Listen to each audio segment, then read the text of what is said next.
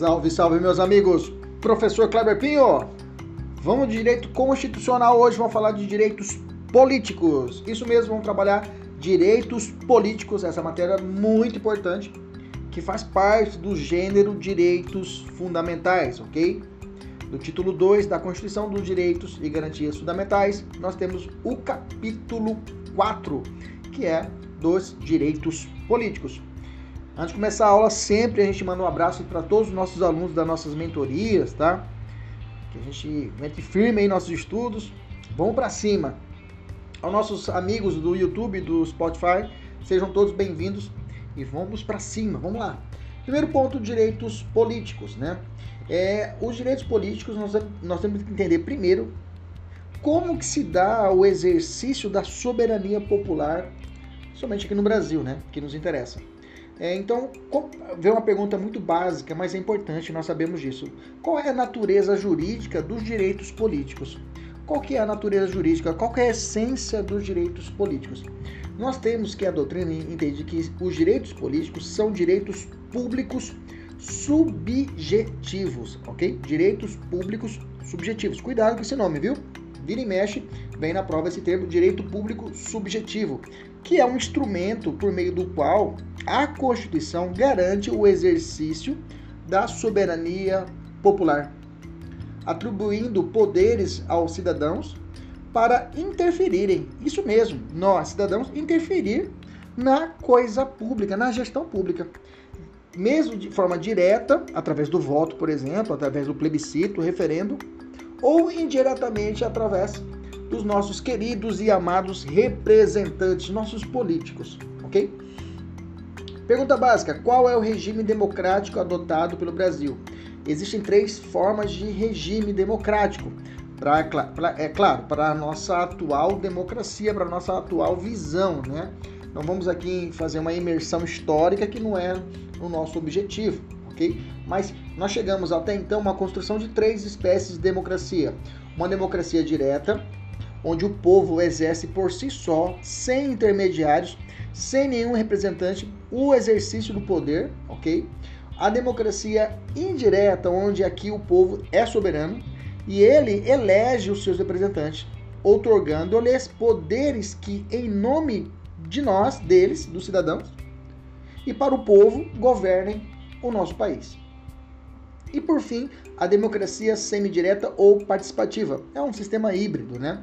Onde eu tenho aí tanto a democracia direta e indireta. Nessa semidireta, inclusive já adianto, ou participativa, ou alguns chamam até de representativa, é adotada pelo Brasil, tá? Aqui seria uma democracia representativa, tá? Com peculiaridades e atributos da democracia direta. Ou seja, ela é representativa, mas ela tem um mix.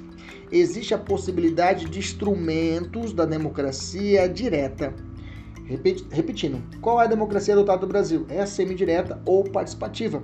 Para alguns, até uma, uma democracia representativa com uma peculiaridade e atributos especiais, ou seja, da democracia direta. Ou seja, ela é semidireta, ela é representativa, mas tem algumas, alguns temperinhos da democracia direta, onde o povo diretamente atua.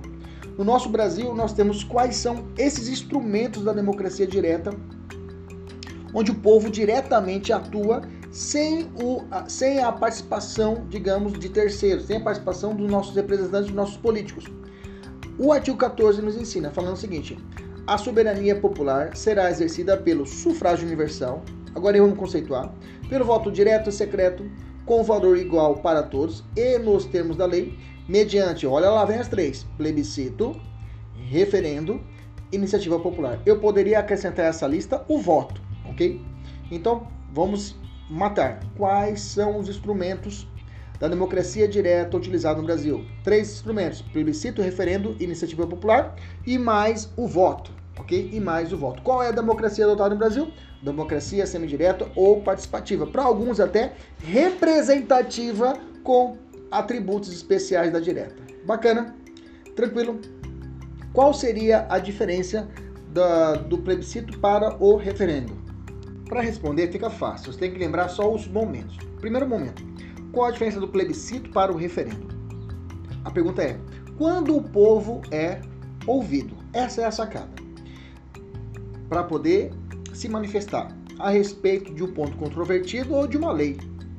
Se o povo ele é chamado para se manifestar antes da confecção da lei, antes da decisão a ser tomada, a gente chama isso de momento prévio, ou seja, plebiscito. Plebiscito vem de plebe, vem de povo. Cito vem de ouvir. Plebiscito, ouvir o povo. O plebiscito, ok? O plebiscito é uma forma de consulta popular prévia. Eu vou te ensinar só para você matar os, os, o, o macete, tá? Mas não vai falar isso na rua não, viu? E não diga que eu ensinei. Quando você falar de plebiscito, você lembra de pré-bicito. Até dói no ouvido, né? Isso mesmo, pré-bicito. Pré, de prévia. Pré, de prévia. Ou seja, a consulta prévia é o pré-bicito. Ridículo, né? Mas você já, já entendeu. Que consulta prévia ao povo é o plebiscito. Por exemplo, a, a população, a nossa Constituição determina no artigo 18, parágrafo 4 a criação de municípios. Para que seja criado um município, é necessário o plebiscito das populações diretamente interessadas ou afetadas. Ok? Outro exemplo, incorporação ou subdivisão, subdivisão de estados, lá no 18, parágrafo 3 Tem um exemplo clássico nosso do nosso ADCT, que é o Ato de Disposições Constitucionais Transitórias, que tratou que no dia 7 de setembro de 1993, de 93, o eleitorado brasileiro foi chamado às urnas para que, em plebiscito, decidisse sobre a nossa forma de governo, se seria continuaria, continuaria a república ou seria uma monarquia e nosso sistema de governo, se seria um presidencialismo, manteria o presidencialismo ou seria um parlamentarismo, ok? E foi questionado isso ao povo brasileiro em 93. Eu lembro muito bem dessa época, eu era moleque né? Não tão moleque, mas era um moleque, era um adolescente na época, né? Inclusive até um, eu lembro daquele senhor que faz, ele fazia, eu acho que é um Milton, alguma coisa da Globo, um senhor antigo, negro, que sempre fazia algumas, algumas, algumas reportagens, algumas novelas. Acho que até faleceu. Ele veio aqui em Cuiabá e estava fazendo uma entrevista sobre isso, eu lembro disso que era sobre o plebiscito e o referendo, ok? Plebiscito isso. Outro exemplo, a divisão do estado do Pará. Esse é um esse exemplo mais recente. 2011 agora. O estado do Pará ia ser dividido em Tapajós e Carajás. Foi quesitado ao povo do Pará. Vocês querem dividir o estado? O povo falou: não, mantém-se. Ficou por isso e acabou ali o processo. Plebiscito, consulta prévia. Já o referendo é a forma de consulta popular que é realizada depois Primeiro é feito o ato legislativo ou administrativo para depois ser consultado o povo.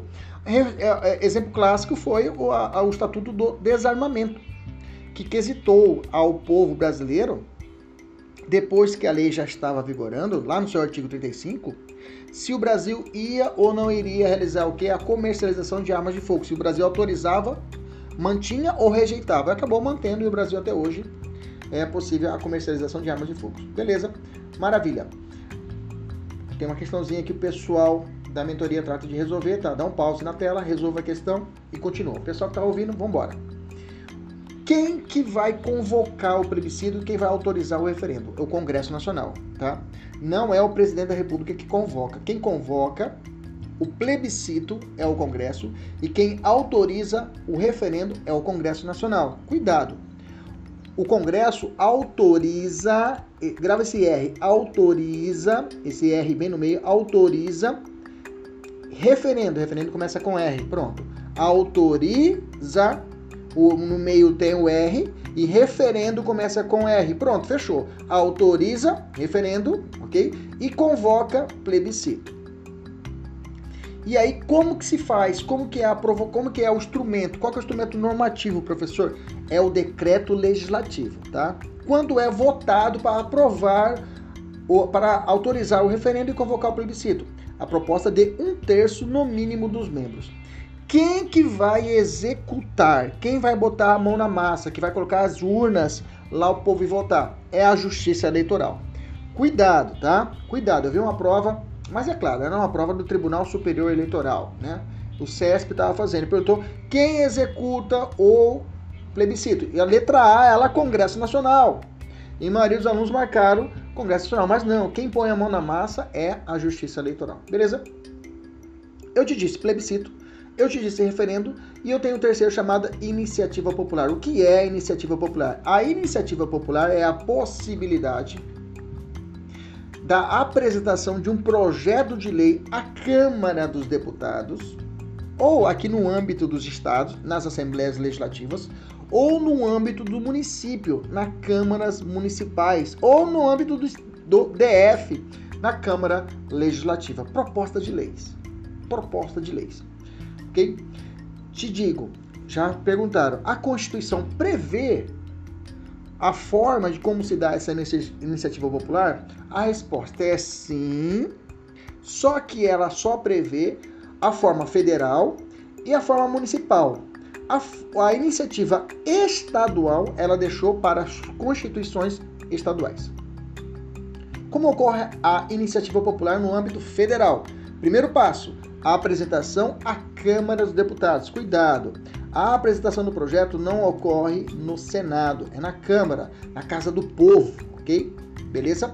No segundo passo, análise do projeto que deve ser subscrito por no mínimo 1% do eleitorado nacional. Estou falando do projeto de lei de iniciativa popular federal, ok?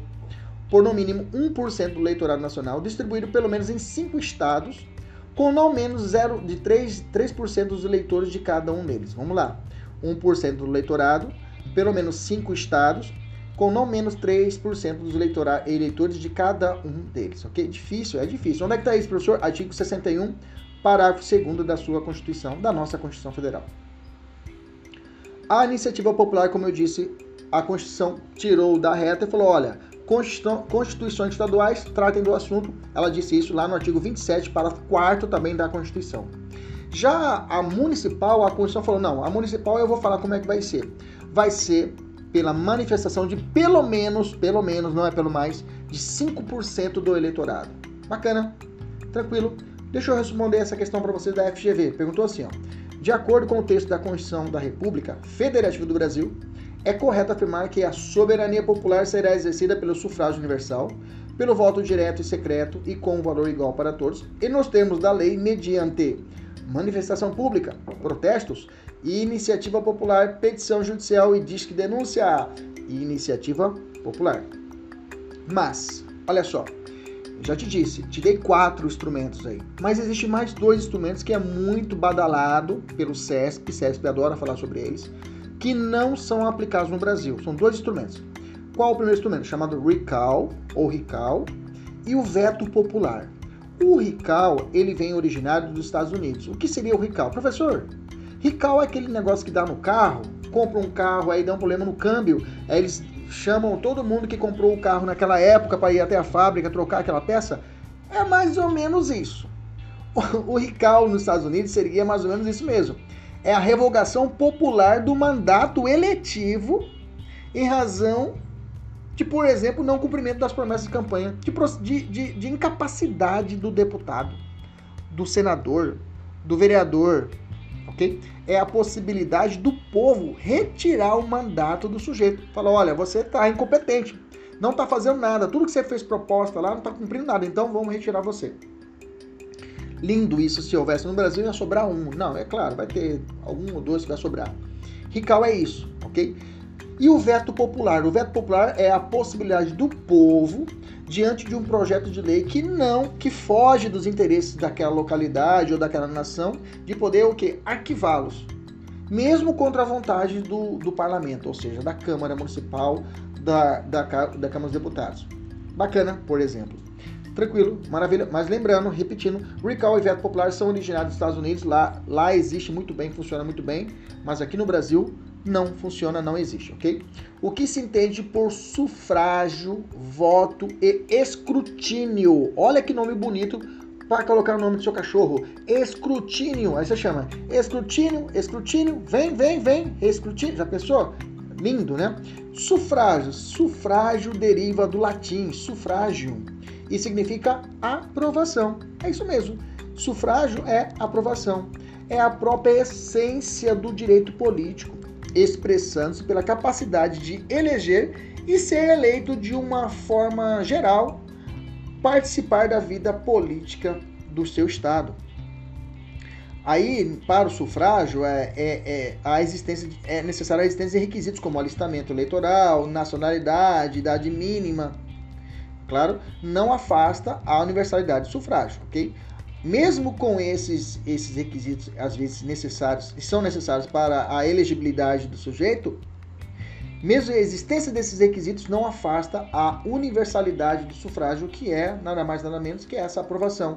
É, é a essência do processo do direito político propriamente dito. Ok? Beleza? Vamos lá. E o que seria então o voto? O voto é o instrumento. É o instrumento para exercer o sufrágio. Se o sufrágio é o direito, o voto é o instrumento para exercer o sufrágio, ok? Nada mais, nada menos que isso. Mas mais à frente eu vou dizer, vou tratar mais algumas características do voto, ok? E escrutínio, professor, o que seria o escrutínio? Se o voto é o instrumento, se o voto é o instrumento, escrutínio é o modo de como será exercido esse voto. Ou seja, a maneira, a exteriorização desse voto, como vai se dar. Vai ser um voto público? Vai ser um voto secreto? Isso é escrutínio. Fechando, sufrágio é a própria essência do direito político. É a capacidade de eleger e ser eleito. É a própria essência da vida política do Estado. Voto, voto é o instrumento que exerce o sufrágio. E escrutínio é o modo, é a maneira de como vai se dar o voto.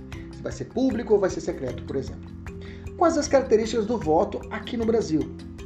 No Brasil, primeiro ponto, voto no Brasil é cláusula pétrea. Nós já falamos dela lá no nossa primeira aula do artigo 5 Se você não assistiu a aula nosso artigo 5 nós temos três aulas de artigo 5 no nosso YouTube aqui. Fique à vontade, assista, pergunte, mande mensagem, estamos direto, estamos aqui para isso. Se inscreva no nosso canal também. Bacana? Então, lá eu tenho toda a paciência explicar todo o artigo 5 que são cláusulas pétreas. A cláusula pétrea em si, é, para uma parte da doutrina, está contida em todo o título 2 Todo o título 2 da Constituição é considerado cláusula pétrea, ok? Que ali está contido os direitos fundamentais. Lembrando que é uma cláusula aberta, então não está presa apenas ao artigo 5 apenas ao artigo 6 apenas ao artigo 7 apenas ao artigo 14, não está preso apenas isso. Eu posso ter também outros dispositivos dentro da Constituição que são considerados direitos fundamentais e por si só são cláusulas pétreas e outros fora do nosso ordenamento, ok? É claro, existem outras concorrências para isso, concorrência doutrinária, mas o, a grosso modo para concurso é isso que rege, é isso que o Supremo inclusive entende, ok? Voltando para o voto. O voto no Brasil é cláusula pétrea, ok? O voto é direto, ou seja, não tem intermediário, ok? Sendo a única situação que no Brasil existe o voto indireto, nós vamos falar disso lá quando eu falando sobre, a, é, sobre poder executivo. Mas quando no segundo ano do segundo período do mandato do presidente da República, ou seja, nos dois últimos anos do mandato, se morre, por exemplo, o presidente e o vice junto, é a chamada dupla vacância, ok? Nesse momento, quando há dupla vacância, o Congresso se fecha e o Congresso decide quem vai ser o próximo presidente pelo período que restar. É claro, quem vai sentar provisoriamente na cadeira da presidência é, a, é, o presidente da Câmara. Se ele morreu também, o presidente do Senado. Se ele morreu também, o presidente Supremo. Ok? E depois disso, a Constituição não prevê uma desgraça tão grande assim. Ok? Então, nesse caso, ela para ali. Ela vai para o vice-presidente, se for o caso do vice-presidente do STF. Vai indo, até morrer os 11 do STF. Nem a Constituição fala isso, nem a Constituição fala isso, ok? A Constituição fala até o presidente supremo. Então esses caras eles vão presidir de forma provisória para poder convocar as novas eleições. Se for nos dois últimos anos do mandato, é feita a eleição direta. É a exceção à regra. É a única hipótese onde nós, brasileiros, não votamos. O Congresso decide.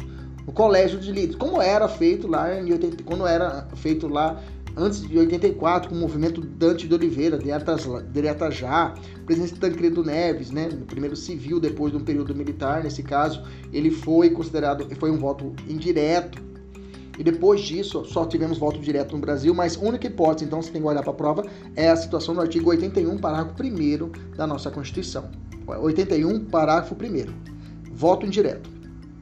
Continuando, outra característica do voto, voto é secreto, universal e periódico. Voto secreto, inclusive, houve uma, é, uma hipótese, uma, uma DIN que foi julgada pelo Supremo, em uma situação em que era foi é, pleiteado que o voto nosso, depois que você votasse, fosse impresso um recibo. É isso mesmo. Você votava na Câmara, na, na urna eletrônica, aí na hora que você saía, ia ser emitido um, um recibinho, como se fosse no banco. Saía assim um recibinho amarelinho, aquela folhinha lá, e você guardava e levava. Professor, bacana isso.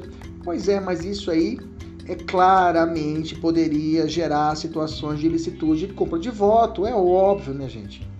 Estamos no Brasil, nós estamos na, na Irlanda, né? Ou na Suíça. É claro que o cara ia combinar com o vereador, o vereador, olha, se você votar em mim, traz o recibo. Aí eu te, você, eu vou, eu vou te passar o dinheiro. É óbvio que ia gerar, não ia dar certo.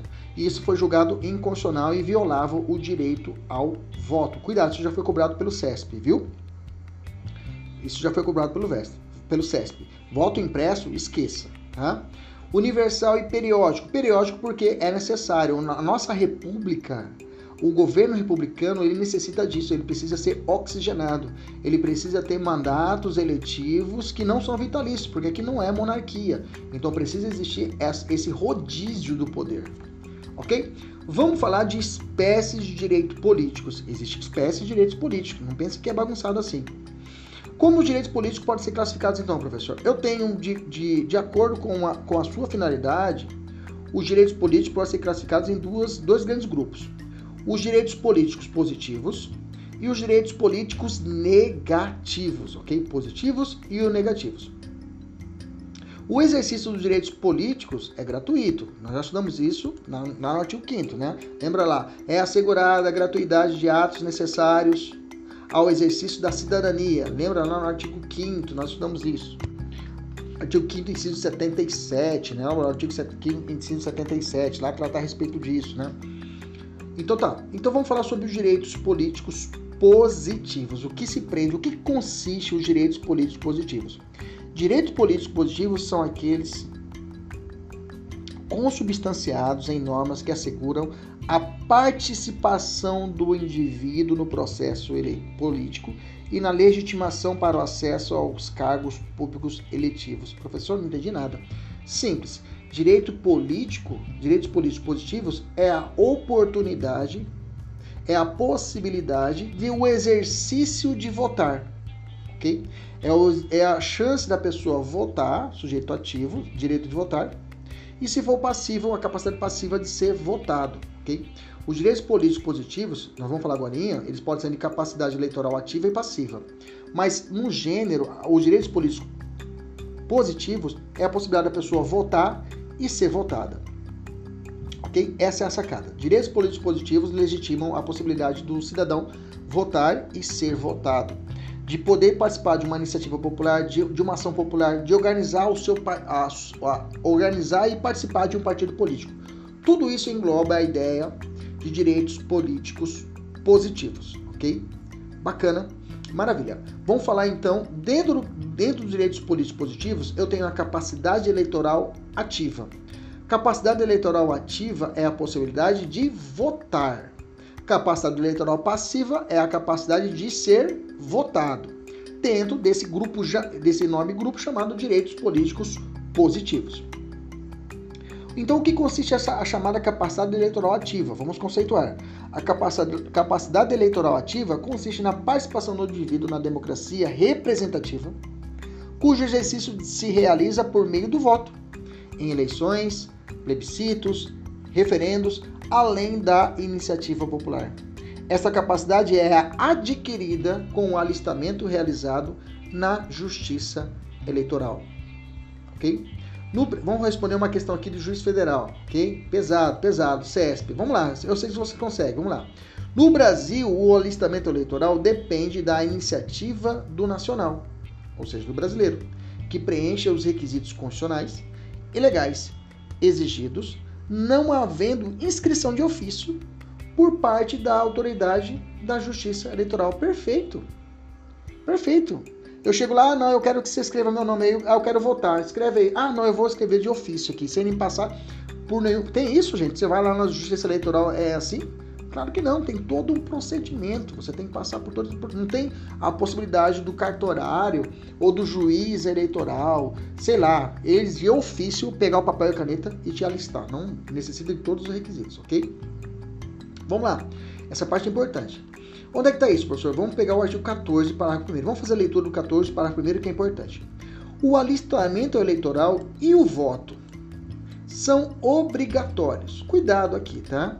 Para os maiores de 18 anos, ok? Cuidado, que eu já vi prova sacanear com isso.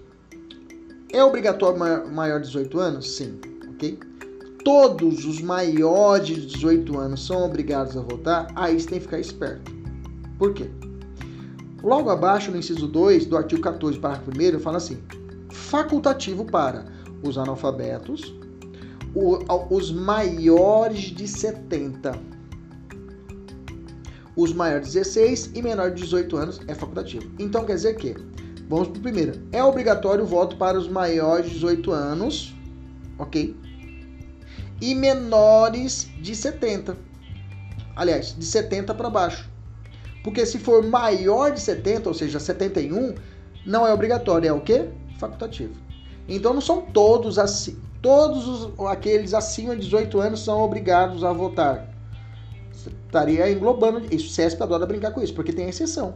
Porque se o cara for maior de 70, ele não é obrigado a votar.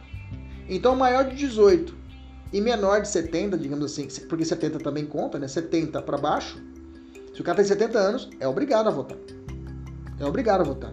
O quem é facultativo é o maior de 70, ou seja, 71. Bacana. Cuidado com 14 para primeiro que o examinador adora brincar. Agora vamos falar alguns, alguns apontamentos.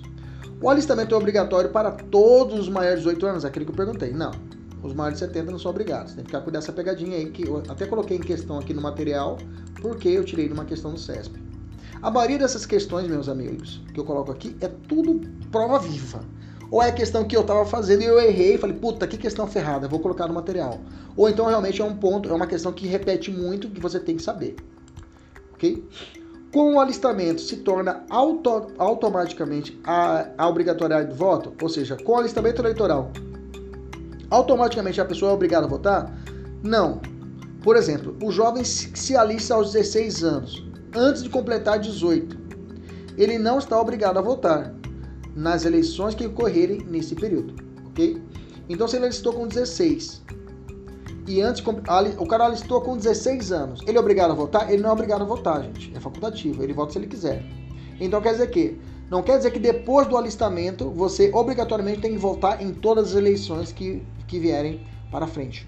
Beleza?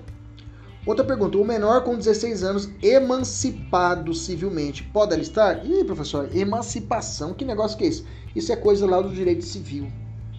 O cara vai casar, né? Casou, menor de 18 anos, maior de 16, que hoje não pode casar com, não pode ser menor de 16, né? A idade núbio hoje no Brasil é 16 anos.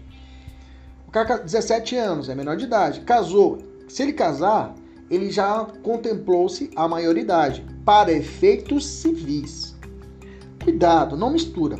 Isso é muito comum para alunos que fazem direito, porque o aluno do direito mistura isso. Quem não faz direito, eu, eu nem sabia disso. Eu beleza, professor, para mim toca o barco. A CPU tá zerada, né? Então quer dizer que, vamos fazer uma comparação. O cara tem 17 anos, ele pode casar? Pode. Ele se torna adulto em tese? Sim, adulto em tese. Ele emancipou. Beleza. Ele pode tirar a carteira de motorista? Não, não pode. Ele pode ser preso, penado e condenado penalmente? Não, não pode. Veja, na esfera penal é uma maioridade de 18 anos, na esfera administrativa, para tirar a habilitação, 18 anos, mas na esfera civil tem essa exceção. Para revoltar, a mesma coisa, tá? O menor com 16 anos emancipado simplesmente pode alistar? Não, a emancipação não gera efeitos eleitorais, tá? O menor de 16 anos que eu disse, tá? O menor de 16 anos. Se ele tiver 16 anos, ele pode alistar tranquilamente. Quem são os inalistáveis? Cuidado, cuidado com esses caras aqui, depois eu vou voltar a falar deles. São dois, os estrangeiros e os conscritos, ok? Estrangeiro e conscrito são inalistáveis. Estrangeiro é o cara que não é brasileiro. Cuidado, se o cara é brasileiro naturalizado, ele é brasileiro, gente, pelo amor de Deus. Aí ele era paraguaio e se tornou brasileiro. Então não é estrangeiro, é brasileiro. Ele pode votar. Okay?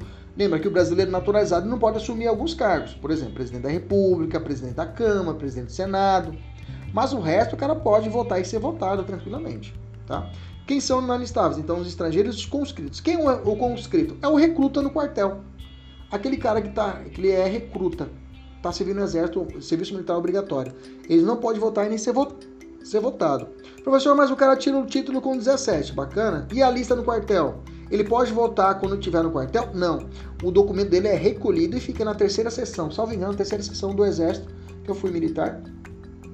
E fica guardadinho lá os documentos dele. Depois que sair, depois que ele sair desse período de conscrito, der baixa, ele, ele, ele recebe novamente o título leitor e aí ele pode exercer seus direitos civis, se for o caso. Bacana, cuidado. Serviço militar obrigatório, conscrito e os estrangeiros. Agrave esses caras aí. O conceito de conscrito abrange também os médicos, dentistas, farmacêuticos e veterinários que prestam serviço militar obrigatório nos termos da 5.292 de 67. Ou seja, é, aqueles caras que são médicos, né, oficiais médicos, enquanto ele, enquanto ele estiver.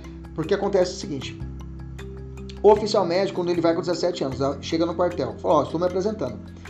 E aí ele fala: Olha, acabei de passar no curso de medicina. O que acontece? Há uma prorrogação do serviço militar obrigatório dele. O exército fala: beleza, vai lá para o seu para a sua faculdade, depois de terminar você volta aqui. E quando você voltar, você vai servir mais como oficial médico. Entendeu? E ele vai servir como. E quando ele serve como oficial médico, num período lá, ele é considerado conscrito. Também, ok? Os estrangeiros gozam da maioria dos direitos políticos. Isso nós já falamos atrás. Destinatários dos direitos fundamentais. O estrangeiro, ele, ele pode entrar, impetrar um habeas corpus? Pode. O estrangeiro pode impetrar um mandato de segurança? Pode. O estrangeiro pode fazer concurso? Pode.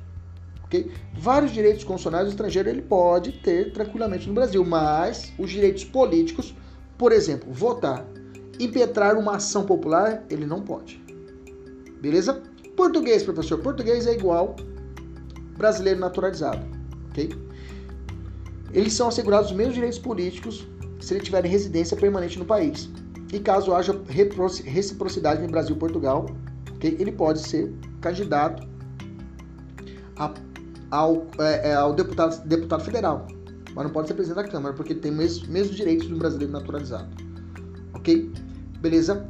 É, o, tá. Teve um fato que aconteceu que, a, que o artigo 91A, introduzido pela Lei 2034 de 2009, exigiu que no dia do pleito, o título leitor, a pessoa tinha que apresentar o título leitor e o documento com foto, tá?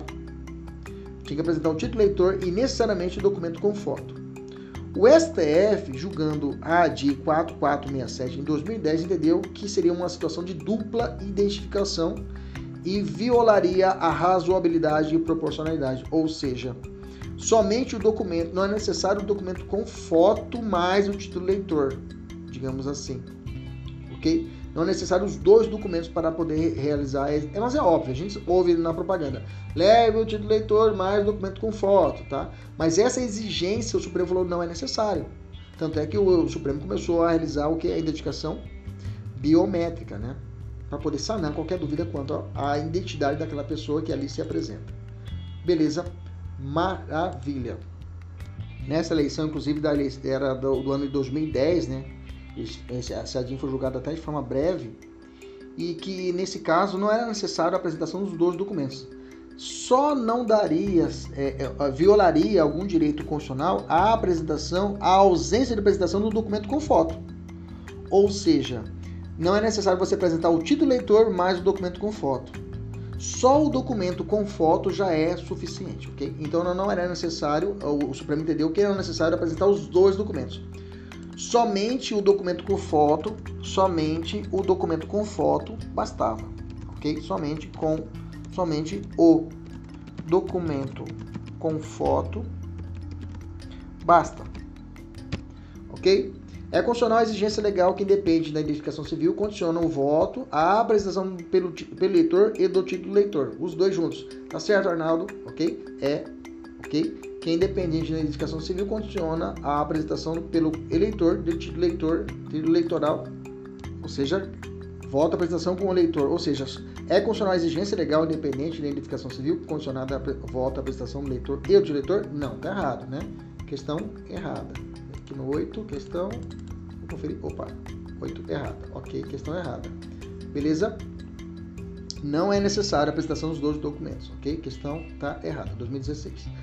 A pessoa portadora de deficiência é obrigada a votar? Ixi, a hora que você pensa de cara, o que você vai responder? Não. Gente, pior que é obrigado, tá? Existe uma resolução do TSE de 2004 que fala o seguinte, ó. O artigo 1 o alistamento eleitoral e o voto são obrigatórios para as pessoas portadores de deficiência. Porém, aí o parágrafo único ressalta o seguinte: não estará sujeita a sanção a pessoa portadora de deficiência que torne impossível ou demasiadamente oneroso o cumprimento das obrigações eleitorais relativas ao alistamento e ao exercício do voto. Bacana? E aí o artigo 2 ensina, ó, o juiz eleitoral mediante requerimento de cidadão nas condições do parágrafo único do artigo 1 ou de o seu representante legal ou procurador devidamente constituído, acompanhado de documentos comprobatórios da deficiência, poderá expedir em favor do interessado certidão de quitação, olha só, certidão de quitação eleitoral com prazo de validade indeterminado. Bacana? Então a pessoa, a primeira pergunta seca, isso já quer uma prova do CESP. Pessoa que tem deficiência é obrigada, nem usa mais portador de deficiência, pessoa com deficiência, né? Não usa mais esse termo. Né? A Convenção é, Internacional de Pessoas com Deficiência é, repugnou esse termo, portadora, né? Ninguém porta porque quer, né, gente? Então, nesse caso, nesse caso, nesse caso, eu tenho que é, ela é obrigada, mas caso seja requerido por um representante, ela poderá receber o que? Essa, essa, abdica, essa, essa, esse salvo-conduto, né? De não precisar realizar o que? O processo eleitoral de forma o que? Indeterminada.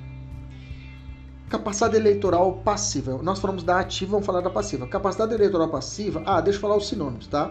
Na capacidade eleitoral ativa, você pode encontrar na prova alistabilidade, capacidade de votar ou sufrágio ativo.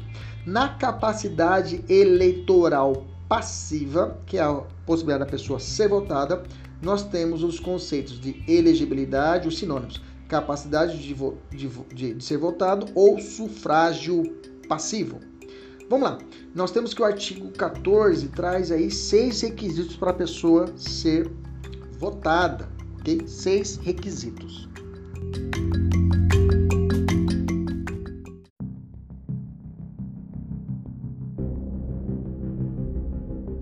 Vamos, vamos então a esses requisitos. Primeiro, nacionalidade brasileira. Nacionalidade brasileira. Ou seja, pode ser brasileiro nato ou naturalizado. Lembrando que estrangeiro é inalistável.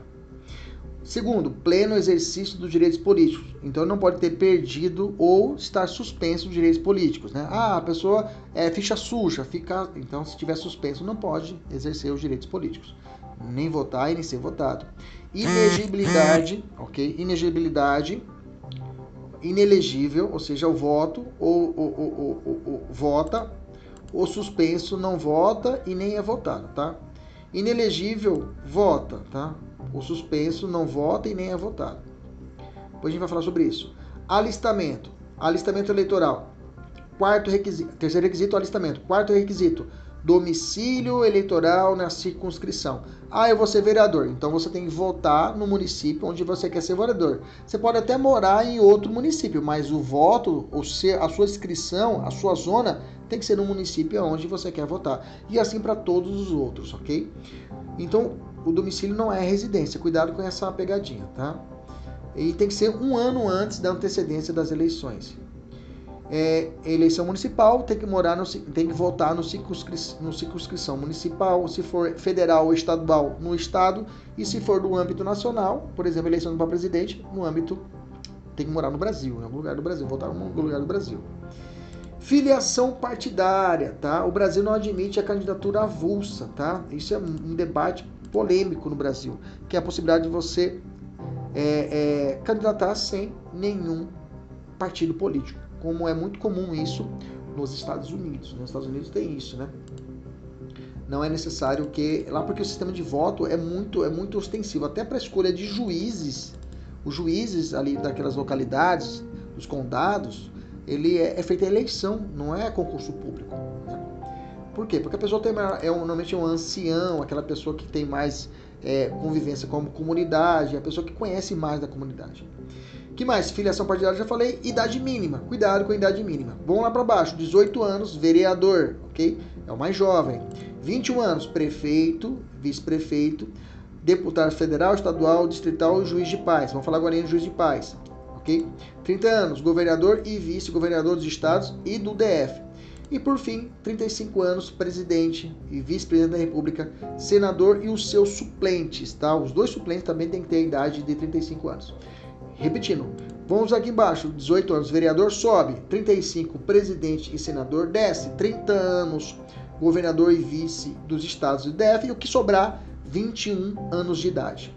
Beleza? Tranquilo? Juiz de paz, vamos falar dele agora. Quando se comprova a idade mínima, que eu acabei de falar, em regra na data da posse, mas o vereador ele, ele tem, que, tem, que, tem que comprovar na data das, do, do, registro da sua candidatura. Por quê? O cara tem que comprovar que já tem 18 anos. Porque acontecia, o cara concorria o pleito com 17, cometia crimes eleitorais e não poderia ser preso porque era inimputável. Vendo isso, a legislação mudou, eleitoral mudou e falou: olha, para você, vereador, é na data do registro da candidatura. Tá? Existe a possibilidade do exercício do cargo de presidente de um brasileiro com a idade menor de 35 anos de idade? É possível? É possível. É possível, por exemplo, se o cara for um presidente da Câmara. O presidente da Câmara precisa ter 21 anos de idade, perfeito? Bacana. Ele com 21 anos de idade assume a presidência da Câmara, o presidente e o vice-presidente morrem. Quem que vai assumir temporariamente? Ele. Então é possível que um cara que tenha menos de 35 anos possa assumir a presidente da República? Sim. Nesse caso que eu falei para você da dupla vacância, por exemplo. Quem é o juiz de paz? O juiz de paz é, é um agente público, tá? Ele tem, é um agente público, não é servidor público, não, não é concursado. Ele tem vínculo ao judiciário impondo impedimentos, alguns impedimentos. Ele deve ser filiado a partido político para concorrer ao cargo de juiz de paz. A remuneração do juiz de paz somente pode ser fixada por lei iniciativa exclusiva do Tribunal de Justiça, o cara recebe. O juiz de paz está lá no artigo 98, inciso 2 da Constituição. Dá uma olhada lá se você não estiver assistindo essa aula pelo YouTube. Artigo 98, inciso 2. Você vai falar lá: justiça de paz remunerada, composta de cidadãos eleitos pelo voto direto, universal, secreto, com mandato de quatro anos e competência para, na forma da lei, celebrar casamentos, verificar, verificar de ofício ou em face de impugnação apresentado o processo de habilitação e exercer atribuições conciliatórias, sem caráter jurisdicional, além de outras previstas na legislação. Beleza? Então, juiz de paz, procure saber a respeito do juiz de paz, como é o processo eh, eleitoral do juiz de paz na sua comunidade, no seu estado. Vira moeda, vamos falar dos direitos políticos negativos. Agora vamos falar de inelegibilidades. O que consiste os direitos políticos negativos? Se os direitos políticos positivos eles vão trazer a possibilidade da pessoa votar e ser votada, os direitos políticos negativos é o outro lado da moeda. São normas que impedem a participação do cidadão no processo político, abrangendo inelegibilidades e perda e suspensão de direitos políticos. Vamos falar primeiro das inelegibilidades. As inelegibilidades podem ser absolutas ou relativas. As absolutas são aquelas estampadas apenas pela Constituição, tá? Somente a Constituição pode estabelecer as absolutas. As relativas podem ser criadas por lei, ok? Quais são e qual é, na verdade é uma hipótese só, de inelegibilidade absoluta. Está no parágrafo 4 do artigo 14. São inelegíveis os inalistáveis. Quem são os inalistáveis? Já falamos. Estrangeiros e conscritos. E além dele, os analfabetos. Cuidado. Analfabeto pode votar, mas não pode ser votado. Ou seja, o analfabeto tem capacidade eleitoral ativa, mas não possui a capacidade eleitoral passiva, não pode ser votado. Ok? O analfabeto é alistável, porém inelegível. Bacana, cuidado com essas pegadinhas de prova. Então nós temos as seguintes conclusões. O, alfa, o analfabeto. O analfabeto pode votar, mas não pode ser votado, porque o voto para ele é facultativo, não é obrigatório. Estrangeiro não pode nada, pois sequer é alistável. Brasileiro naturalizado e português podem ser eleitos para qualquer cargo, menos aqueles exclusivos de brasileiros natos. Beleza? Tranquilo? Maravilha. Lembrando que os conscritos também não podem ser eleitos. Vamos falar das inelegibilidades, inelegibilidades relativas da nossa Constituição Federal. Existem outras, existem outras, mas vamos falar apenas da Constituição Federal. O artigo 14, parágrafo 5 ao 7, nos traz algumas hipóteses. Primeira, situação está no parágrafo 5 do 14. Proibição do terceiro mandato consecutivo para os chefes do executivo. Completa no seu caderno. Para os chefes. Para os chefes. Na verdade, todas essas que vou falar agora só são direcionadas aos chefes do executivo. Ok? Só são direcionadas ao chefe. Tá até aqui em cima, ó. A Constituição Federal aponta três situações que fazem referência aos chefes do executivo. Cuidado! Chefe do executivo é presidente, governador e o prefeito. Primeira, proibição do terceiro mandato consecutivo. Ou seja, o prefeito não pode ter três mandatos consecutivos. O governador não pode ter três mandatos consecutivos. O presidente não pode ter três mandatos consecutivos. O quinto fala assim: o presidente, governadores, estados e do DF, os prefeitos e quem os houver sucedido ou substituído no curso do mandatos poderão ser reeleitos para um único período subsequente. Por exemplo, se a pessoa assumiu, o vice assumiu aqui no Brasil, é bacana ser vice, né? Ser presidente, principalmente. Sempre o cara se dá bem. Então, nesse caso, o vice-presidente que assume, por exemplo, o último período do mandato, último ano do mandato já conta como, como se tivesse ficado quatro anos. Ele só vai ter direito a mais um ano só de reeleição. Michel Temer, lembra Michel Temer? Ele ficou um período da Dilma, depois que a Dilma saiu. Bacana, maravilha. Ele poderia se candidatar de novo? Poderia, na próxima eleição, mas ele teria que sair como uma, já como reeleição. Mas ele ficou nem um, um período, não interessa, já foi. Ok? Cuidado. Existiu a figura do chamado. Começou a surgir a forma do prefeito itinerante. Por quê? O cara ficava dois anos consecutivos em um município. O que ele falava? Ah, você quer saber? Eu vou lá para o município vizinho e vou candidatar lá. Porque eu fiquei dois seguidos aqui, agora vou no outro e candidato lá. Não pode. O Supremo falou não pode existir o prefeito profissional ou o prefeito itinerante. Ou seja, ele é prefeito aqui em Cuiabá por dois anos e vai lá para Codó, lá no interior do Maranhão, e candidato a prefeito, digamos assim. Nesse caso, caracteriza um terceiro consecutivo, mesmo que seja em outro município. Ok? Beleza? Tranquilo, vamos continuar. Outra segunda hipótese. Segunda hipótese é a desincompatibilização para concorrer para outro cargo. O cara é prefeito, ficou o primeiro ano, vai ficar o segundo ano. No segundo ano ele cresce o olho e vou ser governador. Se ele quiser ser governador, veja, é outro cargo. Aí ele tem que desincompatibilizar. O que, que é isso? Ele tem que renunciar seis meses antes do pleito. Cuidado, o prazo é seis meses antes do pleito, e ele tem que renunciar. Aqui no Mato Grosso aconteceu ex-governador Blairo, Blairo Maggi. Ele ficou primeiro mandato, segundo mandato. Ele falou, pô, esse negócio de política é bacana quis sair candidato a governador e o fez. Seis meses antes ele renunciou e candidatou a senador da República, melhor dizendo. E ele candidatou a senador e foi eleito como senador da República. Bacana? Terceira situação de inelegibilidade reflexa que trata a nossa Constituição. Eu falei o artigo 5 falei o 6 estou falando parágrafo, aliás, parágrafo 5 parágrafo 6 parágrafo 7 É a chamada inelegibilidade reflexa, que tem que ficar esperto são inelegíveis no território de jurisdição do titular, o cônjuge e os, e os parentes consanguíneos ou afins até o segundo grau. Grava, risca no caderno aí, até o segundo grau. Ou por adoção, cuidado, adoção, cuidado, adoção, do presidente da República, de governador de estado, território, Distrito Federal, de prefeito ou de quem os haja substituído dentro dos seis meses anterior ao pleito, salvo se já titular de mandato eletivo candidato à eleição. Vamos entender isso aqui, vamos entender.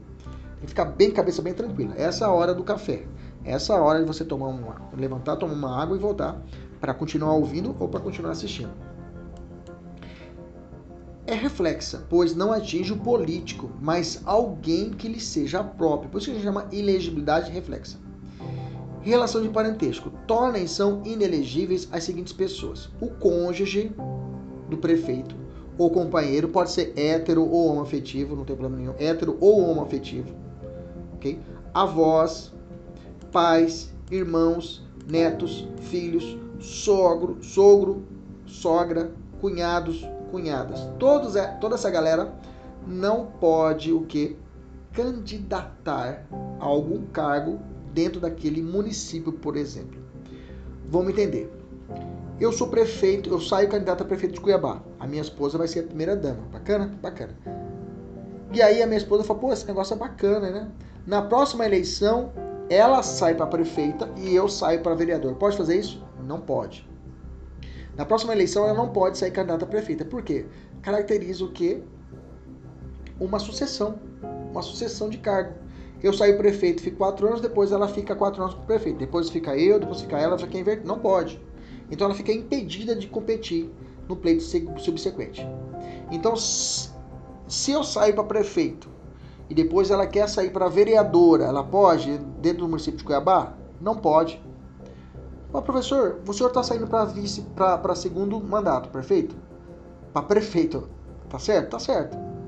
Ela não pode candidatar agora que o senhor é prefeito para vereadora? Não pode. Dentro do município de Cuiabá, ela não vai poder competir para nenhum cargo. Aliás, só tem dois cargos, ou é prefeito ou é, ou é vereador. Você está comigo? Dentro do município de Cuiabá. Mas ela pode concorrer a outro município? Pode. Ela pode concorrer para o governador do estado? Pode. Ela pode ser deputada federal? Pode. Mas no meu município ela não pode. Que é a linha da minha circunscrição. Ok? Isso se abrange também meu filho meu filho também. Vou ampliar um pouquinho mais a conversa. Imaginemos que eu saí candidato a governador. Gostei, bacana. Na próxima eleição, ela fala assim: vou candidatar para um dos municípios como vereadora de um dos municípios do meu estado. Ela pode? Não pode. Porque agora a minha jurisdição, que a Constituição fala, né? Que na verdade é a minha circunscrição, aumentou. Agora o território minha, o meu território é o estado e não só o município. Então, dentro do meu estado, ela não pode concorrer para nenhum cargo. Professor, ela pode ser concorrer para um cargo lá no Paraná? Pode, mas no meu estado ela não pode concorrer para nenhum cargo eletivo. Por quê? Eu sou governador. Eu estou comandando aqui. Vou mais. Se eu querer concorrer a presidente da República, qual o cargo que ela pode aqui no Brasil? Nenhum cargo no Brasil. Entendemos isso? Qual a, qual a situação que pode acontecer? Ela já é vereadora. Ela já é vereadora. Está comigo? ficou quatro anos, bacana? E aí ela vai candidatar para reeleição como vereadora. Ela já é vereadora e vai para reeleição de vereadora. Me acompanhe. Então ela já é vereadora. Aí eu entro agora para prefeito. Pode? Pode, nesse caso pode.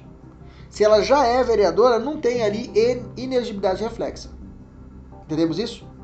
O problema é quando eu já sou prefeito e ela quer ser vereadora ou prefeita ou vice. Aí ela não pode. Entendemos a sacada? Acho que agora ficou mais claro, né? Bacana. A causa de elegibilidade que está aqui, a reflexa, alcança o cunhado de governador quando concorre a cargo letivo de município situado no mesmo estado? Sim, tá? Concorre. Acontece. Como eu já falei aqui, cunhados, sogros também é, é, é também atingido. Por quê? Eu tenho por afinidade consanguínea até segundo grau por adoção, ok? Dos parentes. E aí não fala se é ascendente, descendente ou colateral. Põe todo mundo no mesmo saco. Lembrando que o impedimento é para os cargos eletivos, tá? dentro dos entes federativos onde exerce suas funções. Eu já falei isso. Uma pergunta: e se o casal, no meio da caminhada do prefeito, resolve divorciar? Vamos mudar. Imaginamos que minha esposa ela já é prefeita. Bacana? Eu posso sair candidata a vereador? Não posso. Você já sabe disso. Na próxima eleição, ela pode ser ela pode sair para candidata para reeleita ela já está no primeiro mandato de prefeita. Na próxima eleição, abre nova eleição para prefeitos e vereadores. Você está comigo? E aí eu candidato a vereador. Posso? Não posso, porque ela já é prefeita. E no meio do caminho eu falo, amor, vamos separar? Vamos divorciar? E aí a gente finge que a gente divorciou e aí eu candidato para prefeito na próxima. Pode, Arnaldo? Não pode. Tá? Súmula vinculante 18 do STF. Súmula vinculante 18 do STF fala assim: a dissolução da sociedade ou do vínculo conjugal ou do vínculo conjugal no curso do mandato não afasta a inelegibilidade prevista no parágrafo 7 do artigo 14. OK? Então não afasta a inelegibilidade reflexa. Se o prefeito morrer, professor, não, se o prefeito morreu, tudo bem. Aí afasta a aplicação dessa súmula. Ela pode candidatar. Militar, professor, militar pode ser eleito? Pode. O militar ele pode ser eleito. Bacana? Tanto é que a Constituição fala militar elegível. O conscrito não, mas o militar de carreira, o militar ele pode candidatar? Pode. Tanto é que nós temos uma grande massa de sargento não sei o que, capitão não sei o que, coronel não sei o que, né? Principalmente lá na Câmara dos Deputados, né? Então essa restrição imposta aos militares se aplicam não apenas aos membros das Forças Armadas, mas também aos membros da Polícia Militar Corpo de Bombeiros Militar. O que fala o artigo 14 da nossa Constituição, no seu parágrafo 8 vai falar o seguinte: o militar estável é elegível atendido, atendidas as seguintes condições. Aí eu fiz uma setinha aqui embaixo, né? Se ele tiver menos de, de 10 anos de serviço público, olha o verbo, deverá afastar-se da atividade, ok? Afastar-se da atividade. Se ele tiver mais de 10 anos de serviço público, ele será agregado, ele vai ser agregado no serviço público e, se eleito, passará automaticamente num ato de diplomação para a inatividade. Repetindo, se tiver menos de 10 anos, deve afastar-se da atividade. Se tiver mais de 10 anos, será agregado primeiro. Ó, alistei, vou candidatar. E, inclusive, o alistamento dele é feito diretamente na convenção, né? Ó, vou alistar. Naquele momento ele é agregado. Ele, ele sai das ruas, digamos assim, vai fazer o serviço administrativo. E se eleito, ele vai passar automaticamente para onde? Com a diplomação. Cuidado, não é posse. O marco é diplomação, não é posse. Ele passa automaticamente para inatividade. O artigo 9, o artigo 14, parágrafo 9, vai trazer algumas outras inelegibilidades. É, vai falar, lei complementar estabelecerá outros casos de inelegibilidade e os prazos de sua cassação. 8 anos, 6 anos, 7 anos, ok? A fim de proteger a probidade administrativa, a moralidade, para o exercício de mandato considerada a vida pregressa do candidato e a normalidade e legitimidade das eleições contra a influência do poder econômico ou o abuso do exercício de função, cargo ou emprego na administração direta ou indireta.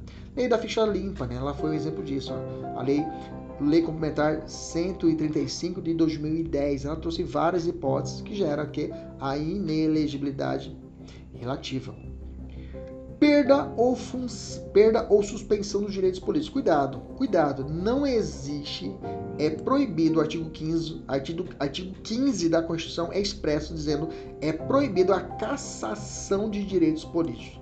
Cassação, não, cuidado, ah, vou caçar o mandato, é outra conversa.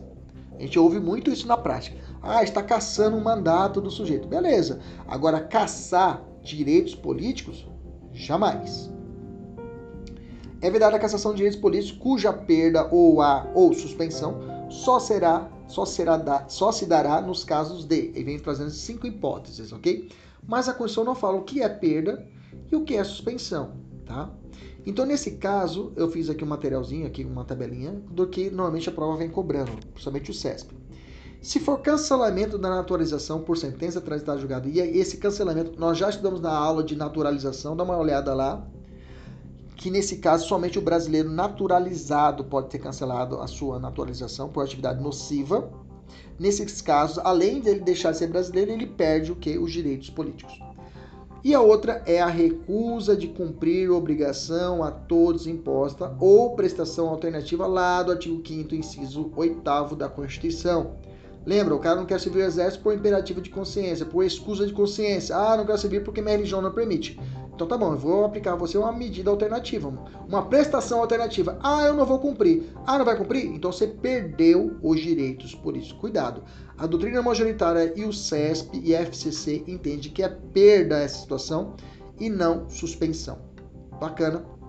Tranquilo. Inclusive, se você olhar o artigo 4 parágrafo 2 da lei 8.239 de 91, consta essa hipótese como suspensão e é também o entendimento do Tribunal Superior Eleitoral, mas do CESP, mas do FCC, aqui é perda, ok? Incapacidade civil absoluta, suspensão. Condenação criminal transitar julgado enquanto durar os seus efeitos, suspensão. Cuidado, a pessoa presa temporariamente, cautelarmente, ou seja, preventivamente ou temporariamente, ela vota. Ela vota e é votada. Bacana? O que é proibido, o que suspende os direitos políticos é a condenação criminada transitada em julgado enquanto durar os seus efeitos. E as situações de improbidade administrativa também geram a, a possibilidade de suspensão dos direitos políticos. Aqui já falei. Com a perda do, dos direitos políticos, o cidadão fica inabilitado para propor qualquer remédio constitucional? Não. Ele pode propor habeas corpus, mas ação popular, por exemplo, não pode. É, na condenação criminal transitar julgado, que acarreta a perda dos direitos políticos. Na verdade, não é perda, é suspensão. Né? A condenação criminal transitar julgado, nós já vimos ali, é suspensão. Ok? Suspensão dos direitos políticos. Ela deverá ser declarada expressamente na decisão ou possui efeito automático. Não, tem que ser declarada na sentença se ele realmente teve os direitos suspensos. Bacana?